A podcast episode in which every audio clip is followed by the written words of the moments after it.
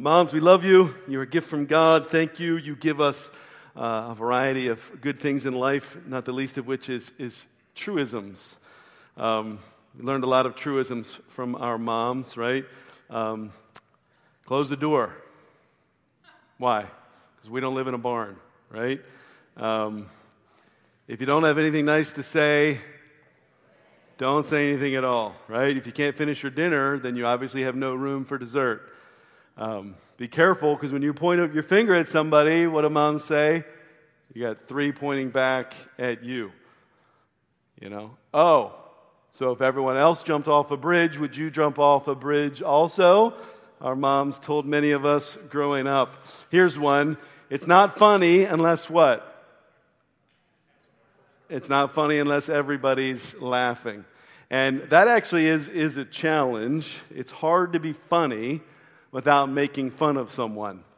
Now, sometimes that person may, may laugh, but it's hard to be funny without making fun of someone. There's a few things you need to have a good joke. The first thing that you need is a little bit of truth, right?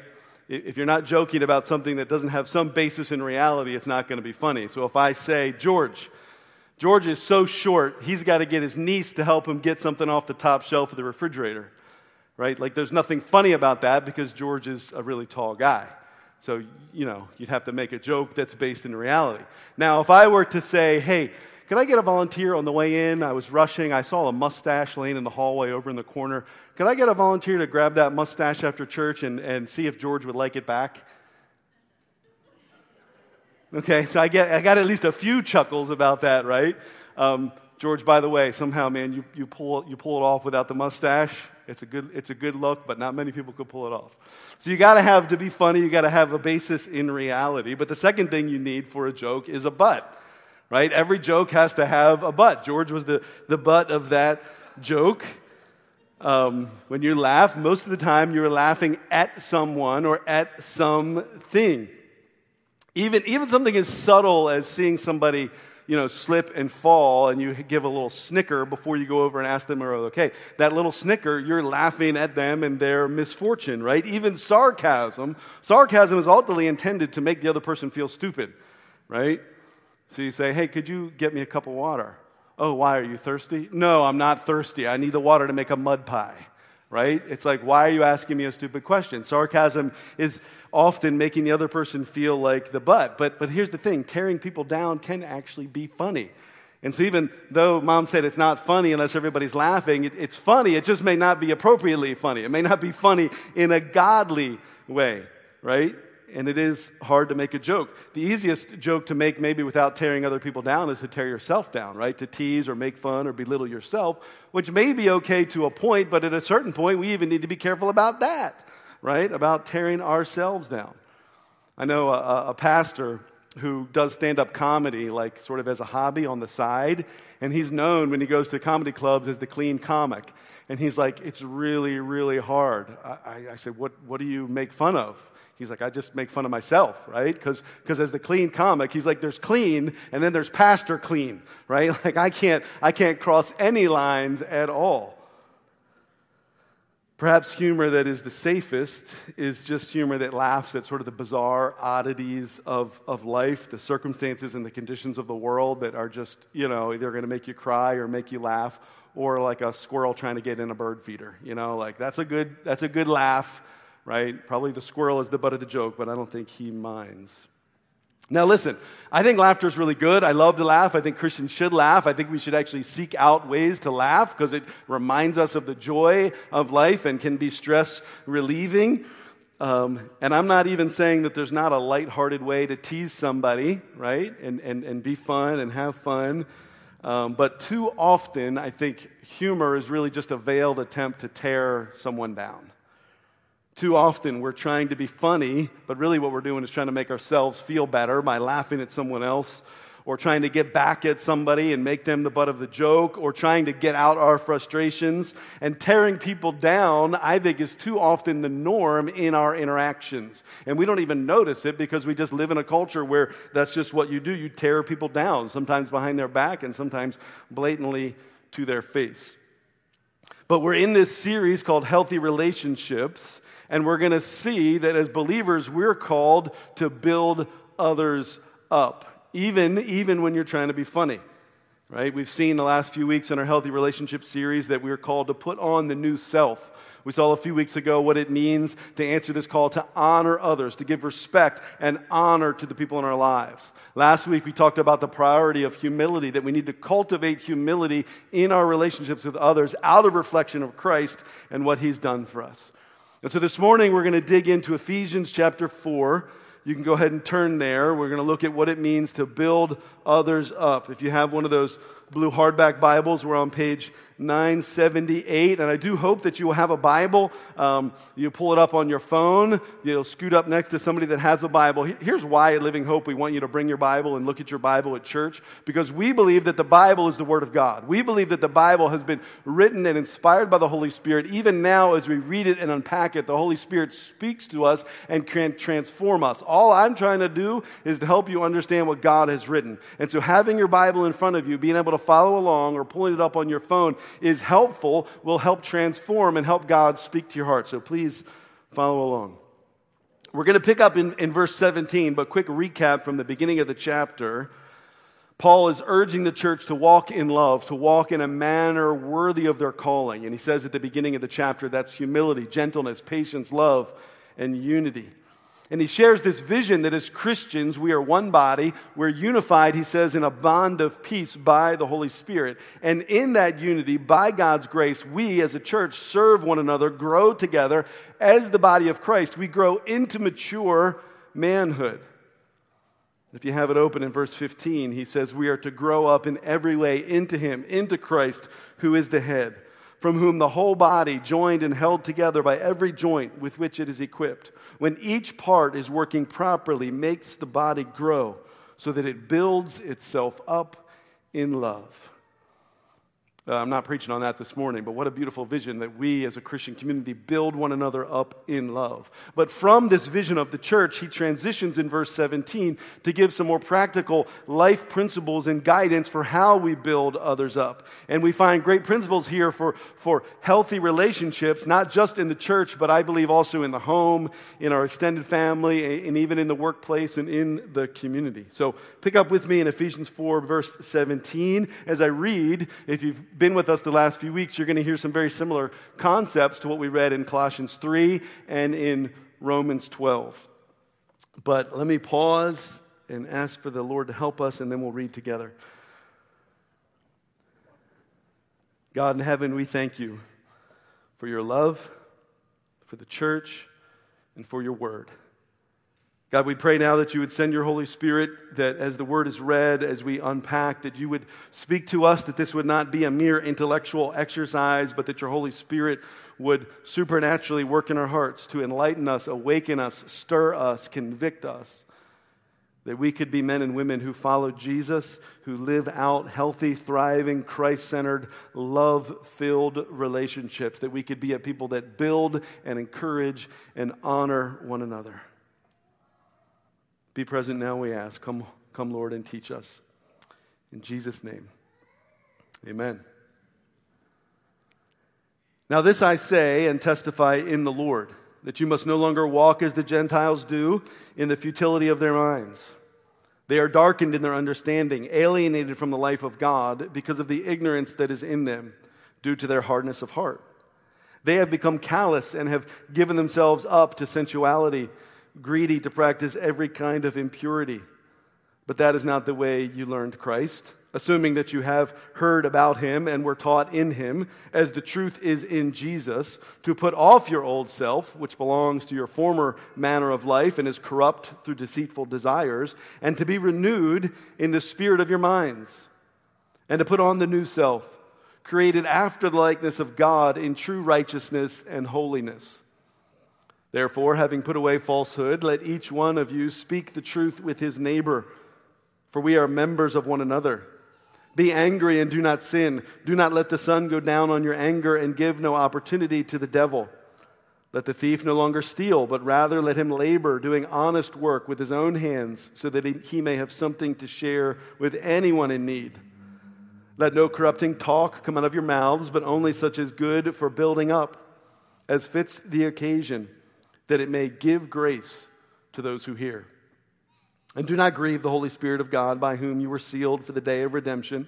Let all bitterness and wrath and anger and clamor and slander be put away from you, along with all malice. Be kind to one another, tenderhearted, forgiving one another as God in Christ forgave you. Amen. Amen. So if you look back up at verse 17, we see that Christians are called to no longer live as the Gentiles do. Now, strictly speaking, a Gentile means someone who's not of Jewish descent from the line of Abraham. Most of the Ephesians reading this were probably Gentiles, with the exception of a couple of you here that I know of. Most of us are Gentiles as well. But here, as in other places in the New Testament, Gentile is not used to talk about ethnicity, but it's meaning anybody living outside of God's covenant, those living in the world rather than living in God's kingdom. And so Christians here are called not to live like people in the world who are living, it says, in the futility of their minds. Now, if something's futile, it means that it's, it's, it's vanity, it's empty, it's pointless. So it means that we're not to live like those whose, whose minds and hearts have not been transformed, transformed by the Spirit of God. See, those that are still living in the world are stuck in the pointlessness, the futility of their own thoughts. Non believers don't have an identity grounded in God's love. They don't have a clear purpose to their life. They don't have the desire or the ability to be free from sin. As the New Living Translation says here, they are hopelessly confused. Verse 18 goes on to say that their understanding of God and themselves and life in general is darkened. It's excluded from the life of God. Now, many non believers are brilliant and productive, and we can be, receive wonderful gifts, even from non believers, through God's general grace. Many of, many of them consider themselves enlightened, but the word here says that life apart from God's light is, is simply stumbling around in the dark, ignorant of the truth ignorant of the truth around you because when you're in the dark, you can't see what's around you. And so their hearts are hardened to God so that they don't see God, want God, they don't know Him or His way of living. And so 19 says, because their hearts are hardened on the inside, their lives have become callous on the outside. Now, as some of you know from years of hard work, a callus is a, is a hard area of skin, right, that has become desensitized and there's no longer feeling there. It, it, it's just worn over. And, and there's, whether it be through wear and tear or an abrasion, it, it, it's basically numb. It's, it's, a, it's a numb part of your skin. See, apart from the love and apart from the transformation of Christ, people become callous. People become callous to God and they begin to give themselves up to, to sensuality. Because with the inability to feel things in the spiritual realm with the Lord, they simply just do what feels good. It says their greed and every kind of impurity. Now, we do need to be careful here because this is kind of describing people in the world outside of, of Christ, but this is not about us looking out and pointing the finger at other people around us and look at how hard or how darkened they are, right? Because remember what mom said, you point that finger, there's three pointing back at you. And that's actually what the word is doing here. It's pointing the fingers back at us. Scripture is reviewing all of this in verse 17, it says, as a reminder that you must no longer walk in this way, right? This is about us examining our own hearts. How are we living? How are we walking? And yes, praise God, if your faith is in Christ, you've been born again. You've been adopted as a son or daughter. You've been filled with the Holy Spirit. And yet, while you have been transformed, the struggle of the Christian life continues. And temptation does threaten to pull you away, to pull you back into the patterns of the world, the very patterns described here. And so 20 to 21 go on to say that this type of confused, callous life in the darkness is not how you came to faith, is not how you came to learn and to know Jesus. In fact, if you have truly met Christ, if you truly know him and call him friend and Savior and Lord, if you've truly been taught by him, then, then trust him and trust his work in your life. How have we learned Christ? Well, we've learned, and it goes on to describe this process of transformation that 22 says you take off your old self, which belongs to your former way of living that was corrupted by deceitful desires, and then you are renewed in your spirit, the transformation of your mind, putting on the new self, internal renewal, transformation of, of how you think And so there's this complete overhaul that happens in the life of, of Christians. Now, listen, you are still you. Okay? God takes who you are and transforms you. So you're still the same person, but there's this total renewal, this rebirth. See, Christ came because each and every one of our lives are like crumbling houses that need to be rehabbed, like rusty cars that need to be completely rebuilt from top to bottom, like dying people that need a renewal, a resurrection. And so this morning, for those that have faith in Christ, be reminded again of this process. And for those that are here today, still seeking the Lord, still wondering what life is like in His kingdom, looking around at the people maybe in this room, saying, How do they have that peace? How do they have that hope?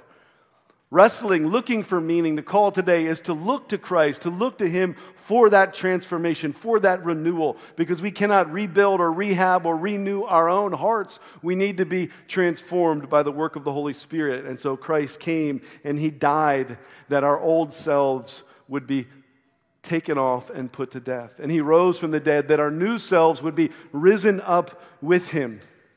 And we talked a few weeks ago about that process of taking off and putting on, remember? And I didn't bring my jackets this morning.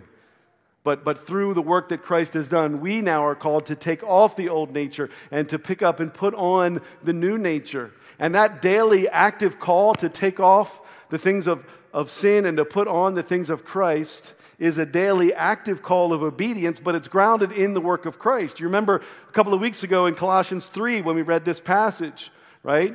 In Colossians 3, reminded us that this is a past reality. You have put off the old self with its practices and have put on the new self, which is being renewed in knowledge after the image of its creator.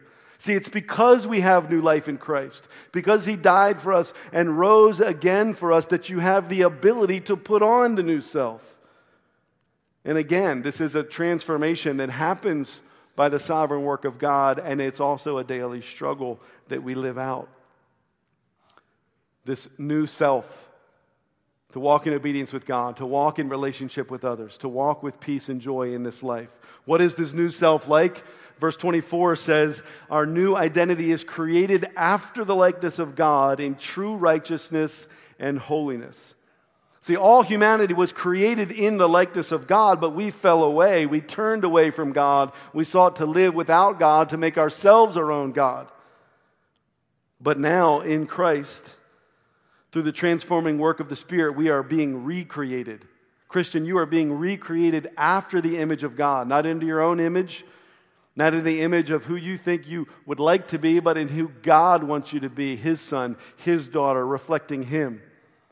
Now we can reflect God, it says, in true righteousness, verse 24 says. This does not mean a self righteousness. This does not mean a hypocritical righteousness or a holier than thou attitude, but truly set apart, truly sanctified, meaning, meaning made holy, made like God as He is holy. See, to live the Christian life is to live in reflection of God, to treat others as He has treated you, walking like a child, imitating His Father reflecting Him. If you look at the, the very first verse of the next chapter in Ephesians, we're going to look at this passage in two weeks. It says, Therefore, be imitators of God as beloved children and walk in love. You, you, you want to have healthy relationships in your home, in the church, in your work. Simply imitate God as a beloved child and walk in love. This is key to our healthy relationships. And this is, as we've said, we're, we're looking at these scriptures because this is a struggle, this is a challenge, this is difficult, and there's hurt and brokenness and, and tension in our lives, some in the most intimate relationships that we have. And so we're studying the Word of God, but we're also going to pray and grow together. And so, in a, in a, few moments at the, at the end of our service, we're going to invite up some of our leaders and we're going to pray for one another. We're going to encourage you to come forward and receive prayer for those broken relationships. Receive prayer for those areas of your life where you're not walking in love. Receive prayer for those tendencies to continually tear people down rather than build them up. To receive prayer for those areas of unforgiveness or bitterness or jealousy that God would work. So let the Holy Spirit stir you even as we unpack the rest of this scripture that you could pray with our brother or sister this morning. But as we go on to the next section, look at verse 25. We're going to get practical guidance for three specific areas, three specific behaviors. And we're called to live in truth, in peace, and in generosity. Look at verse 25. Put away all falsehood and put on truth. It says, therefore, having put away, put away this disposition of deceit. And as Christians, we are called to take off that identity and what? To speak truth to your neighbor, it says there. Now, generally, the word neighbor is kind of a broad term for anybody you relate with. But if you look at, at this verse 25, it's making application specifically in the Christian community because it goes on to say, we are members of one another. That's talking there about the body of Christ. Speak truth to one another because we are in the body of Christ. And so there's specific application.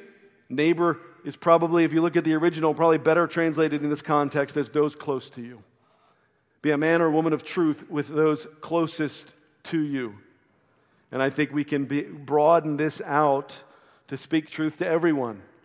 That fostering healthy relationships, building others up, means we have to be truthful. As one commentator said, lies are like poison to personal relationships.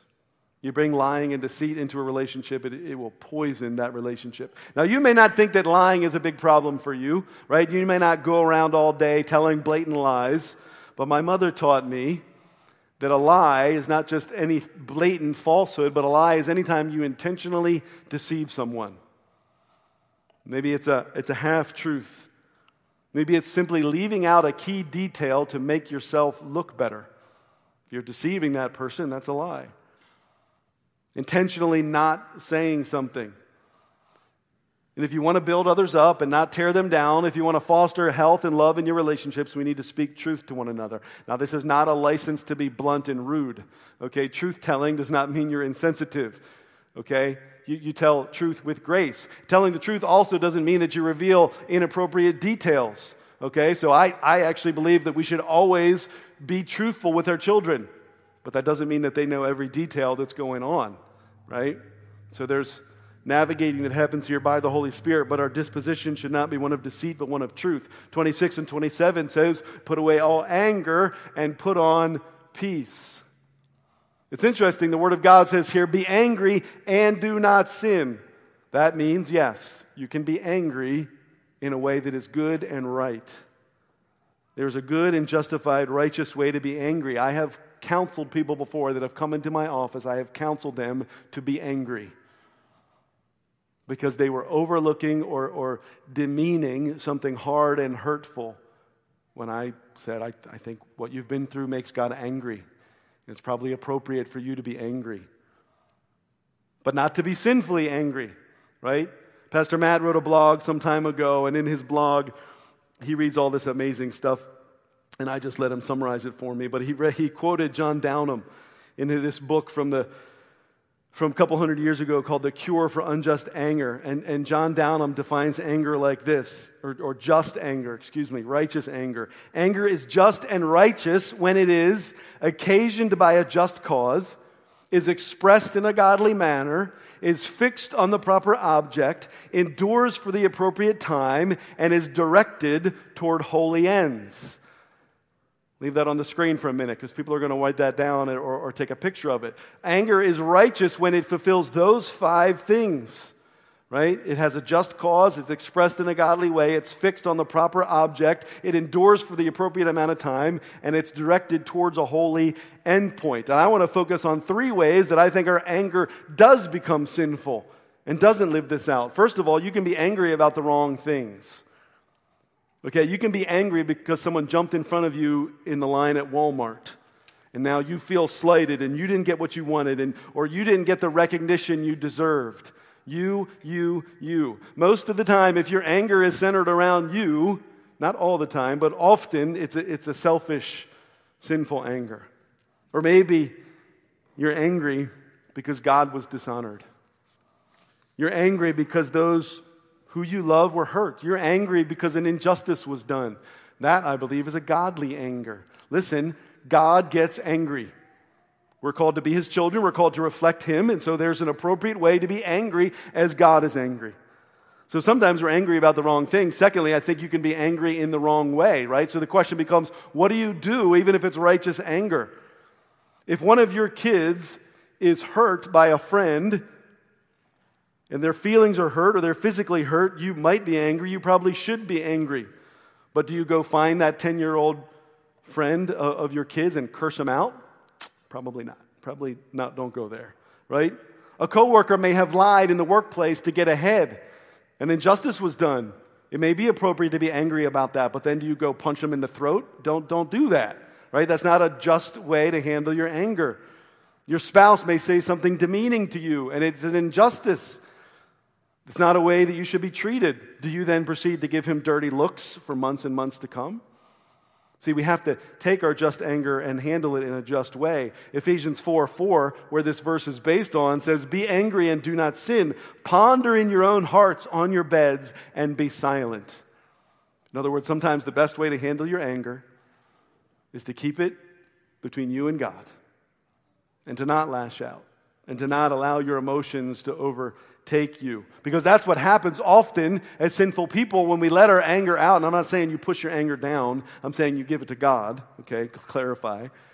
But when we lash out, what happens? Eventually, our anger begins to control us. And that's not the point of any emotion. Emotions are good and right, but, but our emotions should not control us. We should control our emotions. And so we take frustration, impatience, hurt, grief, difficulty, and anger, we take it to God right? And not, not lash out in a, in a sinful, unjust way. But I think the other thing that we can do, the third mistake we can make with anger is we just let it fester. We say, well, Pastor Tim told me I can't, I can't curse anybody out, so now I'm just going to let it fester day after day after day. And we let it build and we let it grow and let we become part of you. And now you're not just angry, you are an angry person and it takes you over. And, and when that happens, verse 27 says, What are you doing? You're giving a foothold to the devil, an opportunity, a gap for the devil to get his dirty, little, smelly, stinky, wicked foot into the door of your heart, and then he can build temptation. And then he can take that anger and lead you into bitterness, into jealousy, into prideful thoughts, into crude lack actions, into rude language.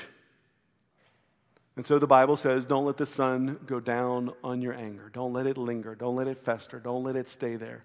It may be appropriate to be angry, but you let go of it, you give it to God, and you let Him deal with it. Because as we talked about when we looked at, at Romans 12, right, God says, Vengeance is mine. It's not, it's not yours, it, it belongs to Him. Now, I, I do want to take a minute and say that I don't think we should take this particular phrase, don't let the sun go down on your anger, I don't think we should take this too literally.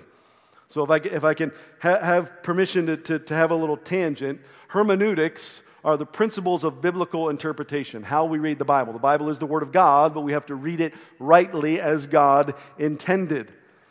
And, and good principles of hermeneutics dictate that not all of the Bible is to be interpreted literally. Okay? We need to read the Bible literarily. Hear me. That means that the Bible is literature, it's filled with different language. The Bible is not just a list of, of rules or do's and don'ts. The Bible is prose and poetry and history and estimation. There's symbolism and idioms and analogies and figurative expressions and quotations of things that are false. Now, every part of the Bible is the inerrant inspired Word of God. Every part of the Bible is true. Every part of the Bible must be submitted to as the Word of God, but it must be understood and interpreted as God intended. And when the Bible says, don't let the sun go down on your anger, I don't think that means that if you get cut off in traffic on the way to work, you now have 12 hours to be angry. But if you get cut off from traf- uh, in traffic at 7:30 at night, you only have 15 minutes because the sun's about to go down, right? If, this, if, that, if we took it too literally, that would mean like in the wintertime, you have eight hours to be mad, and on the longest days of summer, you might have 16 hours to let your anger boil. I mean, good grief certain times of the year for people who lived in Alaska, they could be angry for like weeks at a time, right? Because the sun never goes down. So we can't take this too literally. The point is this take care of your anger, deal with it. Don't let it sit in your heart day after day, night after night. Don't let it linger without addressing it, without dealing it, without ultimately taking it to God and saying, God, this injustice was done. You were dishonored. A, a loved one of mine was hurt. I, an injustice was done to me. I, I am angry. And I now give my anger to you because I know you are the only one wise, good, sovereign, loving enough to handle it. I'm not going to I'm not going to carry it any longer. Now, if I can digress just for one more minute. Um, I think sometimes this verse has been misused, and apologies to those who, who maybe don't like what I'm about to say. I think it's been misused in the context of marriage. I think the worst marriage advice that I was given early on, you know, was like to, to never go to bed angry, never go to bed without resolving an argument.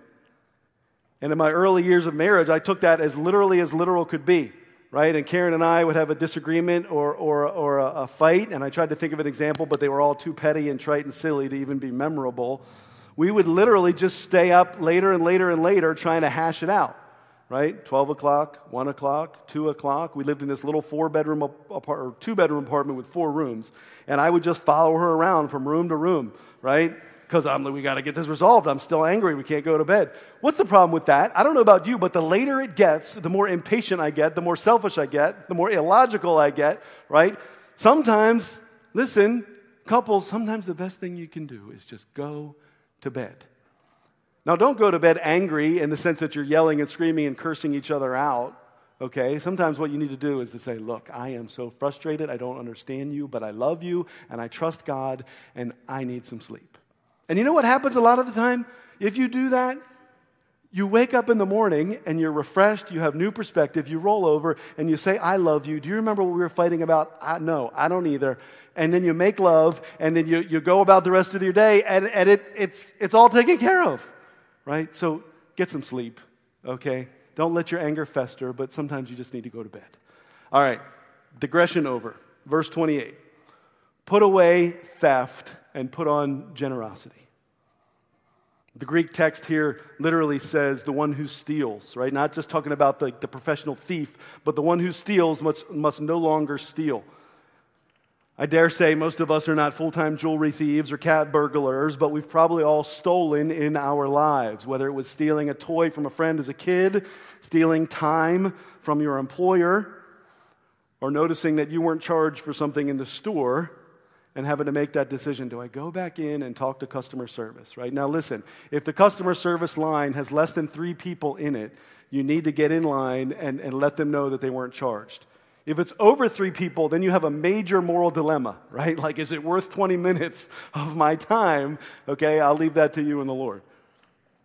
But on some level, we have all probably not upheld the eighth commandment, which says, do not steal.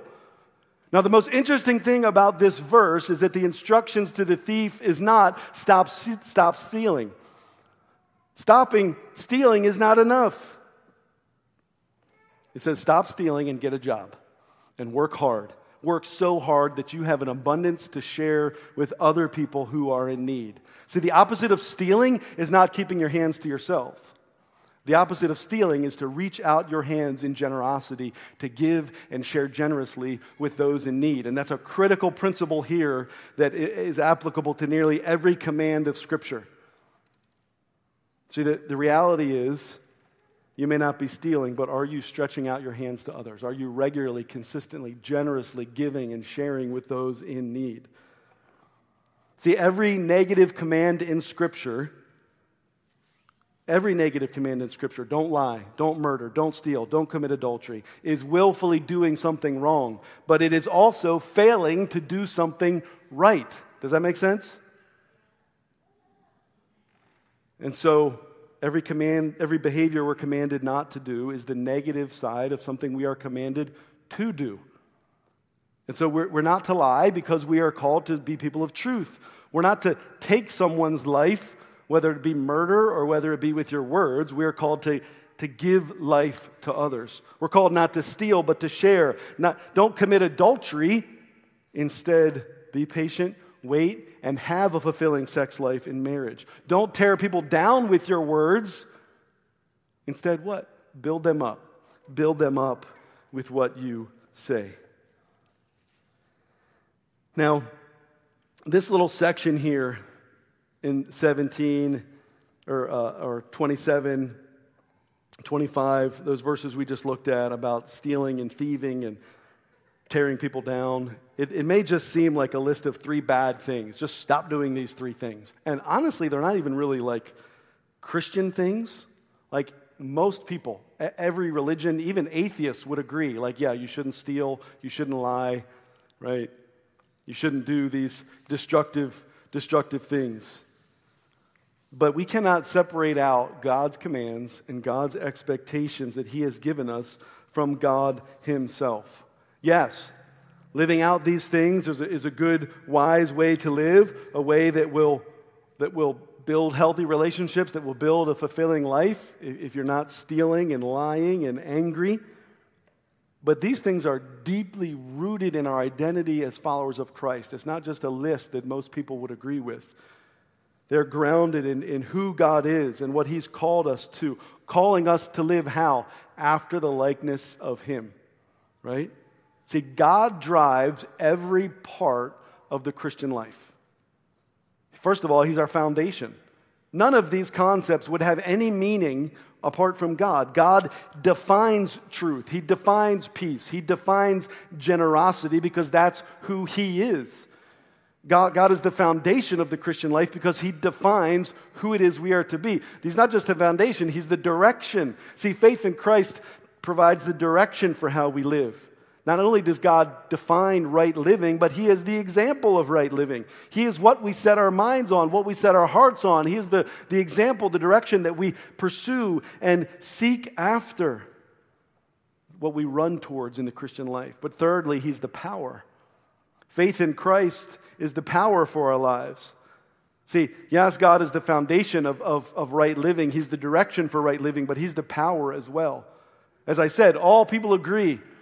Everybody's going to agree that yes, humans should, should live in love and truth and peace and generosity. But my, my fear is, and, and, and what the Bible teaches, is that outside of the transforming work of Christ, outside of the Holy Spirit filling and fueling our hearts, we don't have any sustained ability to live out the kind of holy life that we want to live, to live out the kind of holy life that's in reflection of God.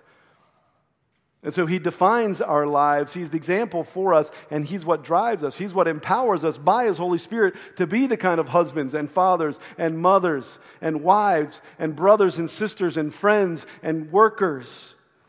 It's the grace of God, the love of God, the power of God from beginning to end to empower us for the Christian life. And so, with that in mind, turn to the last section in verse 29. We see here about how our words can either tear people down or build them up. And so 29 says, Don't let corrupting talk come out of your mouth. This means foul, rotten language. Now, what's interesting is that the Bible nowhere provides a list of curse words. And it actually wouldn't be all that helpful because it would all be in either he, Greek, or Hebrew. And, and so it wouldn't, wouldn't really be helpful to us. And, and curse words change over time. When I was a kid, I would have never been allowed to say that something was crap. I would have been punished for that, right? Now I feel like it's just like a given thing that, that people just use and talk about. And I did have curse words growing up, growing up in the 80s. My brother and I had what I would call like PG rated curse words. And, and, and curse words for us basically comprised of this, okay? You take, you take a, a, a private part or you take a, a potty word, okay, and you use it as a prefix. You assign that prefix to either face or head. Okay? So curse words were either like, you know, toilet face, for example, is one that I can say in church. Most of them I probably couldn't say in church. Right? Now, you may or may not consider those curse words. They all had more than four letters. But the point is not what specific words you're using, but how are you using those words, right? Our words have power. Our words can tear people down, or our words can build people up.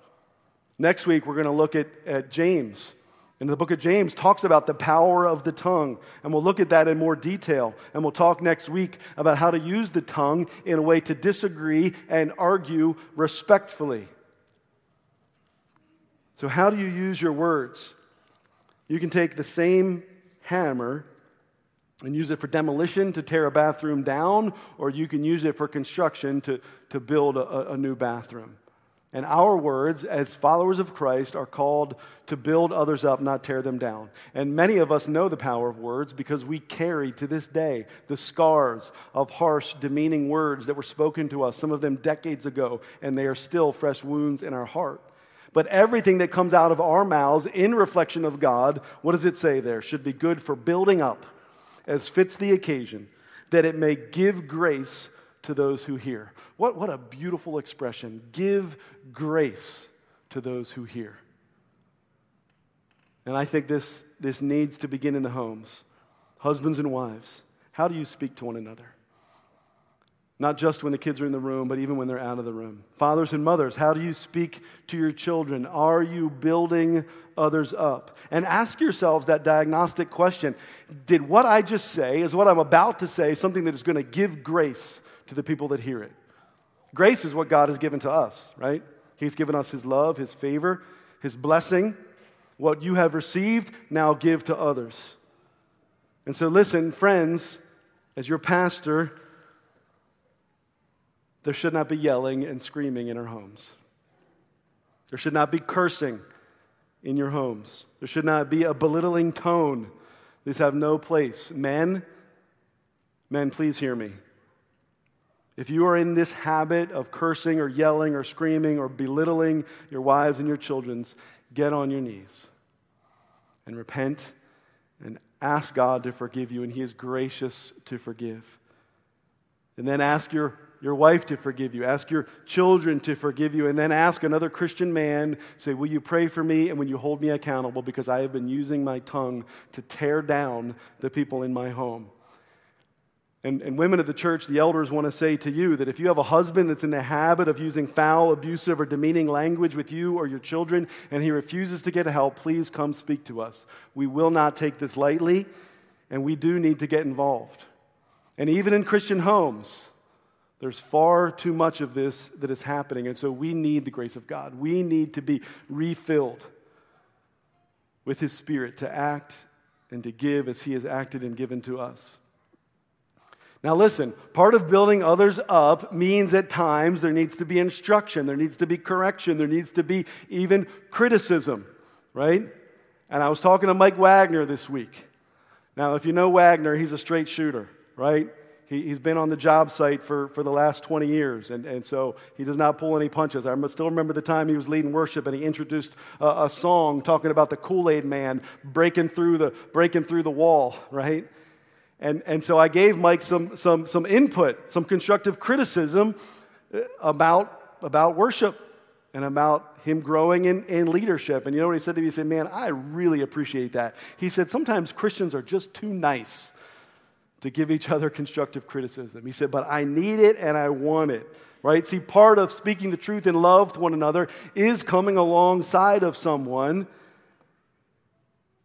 And when they're being selfish, you tell a friend when they're being selfish. When I am out of line, my wife comes and hopefully gently and graciously and respectfully, and she tells me, Tim, you're out of line. You need to take a minute. Even criticism can either tear somebody down or it can build somebody up. Even criticism should be constructive, not destructive, right? Now, as I said earlier, when it comes to building other people up, that does make humor really, really hard. Now, I love to laugh, and I'm going to continue to fight to figure out ways to, to be funny while building people up. And our family can be very sarcastic. If you're in the dance household, I've gotten myself into trouble so many times when kids come over because I use sarcasm with them and, and they like start crying. And I'm like, oh no, they didn't get it, you know? Like somebody gets up one time, a, kid was over and they got up to like get more veggies from the veggie tray. And I said, you can't get any more vegetables until you drink all that soda. You know, and they're like, like my kids know I'm just, I'm being sarcastic, right? Ephesians 5 4 says this. We're going to look at this chapter in two weeks, but I wanted to pull this out now. Let there be no filthiness, nor foolish talk, nor crude joking, which are out of place. But instead, let there be thanksgiving. So you can laugh and you can tease in a lighthearted way. You can poke fun and you can have fun. You can tell jokes. But are you doing that to make the other person feel stupid? Or are you doing that to bring joy and life and to build others up? And so we're, we're not to be filthy or have foolish talk or crude joke, joking. Instead, let there be thanksgiving. Let, let your words build other people's up. See, our moms taught us if you don't have anything nice to say, don't say anything at all. I don't actually think that's the best advice. The Word of God says if you don't have anything nice to say, here's what you do you pause, you pray, you confess that to God. You ask, say, God, change my heart. Give me your heart. Give me your eyes for the people around me. Instead of speaking words that tear down, help me to speak words of thanksgiving, speak words of kindness, speak words that build others up. And maybe that's a prayer you have every morning. Maybe it's a prayer that happens in the split second, the split second between the time that thought comes into your mouth and you catch it before it goes, or it comes in your head, you catch it before it goes out of your mouth. And in that moment, you say, No, God, help me to find one thing to be thankful for, one thing to encourage this person for. And God will give us the grace to do this to be people who, by God's Holy Spirit, because of his example, because of the transforming work of Christ, give us the ability to, to live out what Colossians 4 6 says. It says very similar. Let your speech always be gracious. Listen, if we're people who are received the grace of God, who have been defined by the grace of God, then our very lives, every moment, every thought, every word, every action should be gracious let your speech always be gracious, seasoned with salt, so that you may know how you ought to answer each person. And so, verse 31 goes on to say, Put away any habit or even any trace of destructive talk, bitterness and unrighteous anger, and shouting and screaming, tearing someone down with slander, all forms of malice, it said, all forms of spite. Verse 32 says, Instead, what? Treat people around you with kindness with tenderheartedness. That means that we're gentle, we're compassionate with the people in our lives. And you have to ask God for compassion, ask Him for grace and sensitivity. And then it goes on to say, Forgive each other just as God in Christ forgave you. We heard that same thing in Colossians chapter 3. Christian, you have been forgiven an immeasurable debt. And so forgiveness for us is not optional, it's an expectation for every follower of Jesus. Now, here is the critical thing about all of these instructions in Ephesians 4. It all is grounded in, it all has its source in the work of Christ. The Christ who died for you, and through faith in him, your old nature died with him. He rose for you, and through your faith in him, your new nature has been brought to life with him. And so now you are called to live out that new reality. Now you are called to live in your new nature to take off the old self, to put on the new self created after the likeness of God in true righteousness and holiness. Don't walk out of here with a list. Don't walk out of here with, with things you need to do better. Walk out of here with your eyes on Christ, transformed by his work. We, each of us, each of us were created in the likeness of God, and now through the transforming work of the Spirit, we are being recreated after the likeness of God. And so we're called to be holy as He is holy, to be loving as He is loving. And when we are not, when you do lie and you do steal and you do act in anger and you do speak with words that tear your loved ones down, it hurts them. It destroys any chance of healthy relationships but it's not beyond God's forgiveness and God's ability to heal and to work. See, ultimately, what's going on in our relationships with others is ultimately grounded and, and birthed out of our relationship with God. And He can forgive and He can transform. And when we slip up and when we walk in a way that hurts others, yes, they are sad and yes, they are hurt. And some of those relationships may never be prepared. But it also impacts your relationship with God. What does verse 30 say? It says that he is grieved by our sin. Don't grieve God's Holy Spirit. You were sealed by him for the day of redemption. See, God's Spirit dwells in you. He lives in you to transform you into the image of God. And yes, He is saddened. Yes, He is saddened. Yes, He is grieved when we sin, when we tear others down, when we lie, or when we're angry. And so cry out to the Holy Spirit. Cry out to the Holy Spirit that has sealed you for the day of redemption and to say, and to say, help me. Help me to follow your leading. Help me to love as I have been loved. Help me to imitate God as my Father, to build people up, to treat them with the grace that I have been given. And so you take your heart to God with courage, with hope, with the hope of this. You belong to Him. You have been sealed, it says there in verse 30.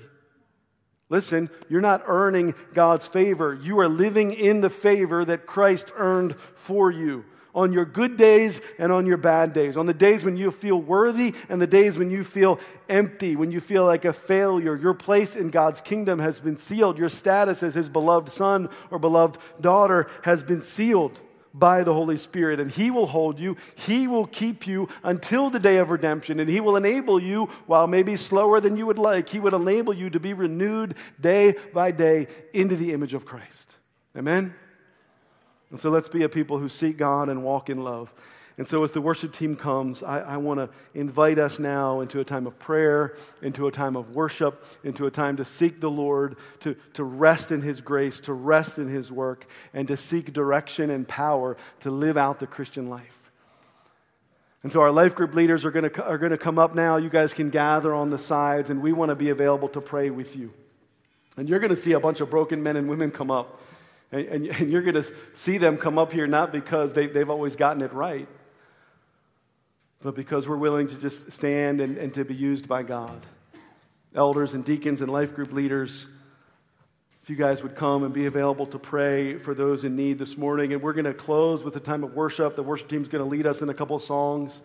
And I invite you to, to stand with us as we sing, although some of you may need to kneel and may need to seek God quietly.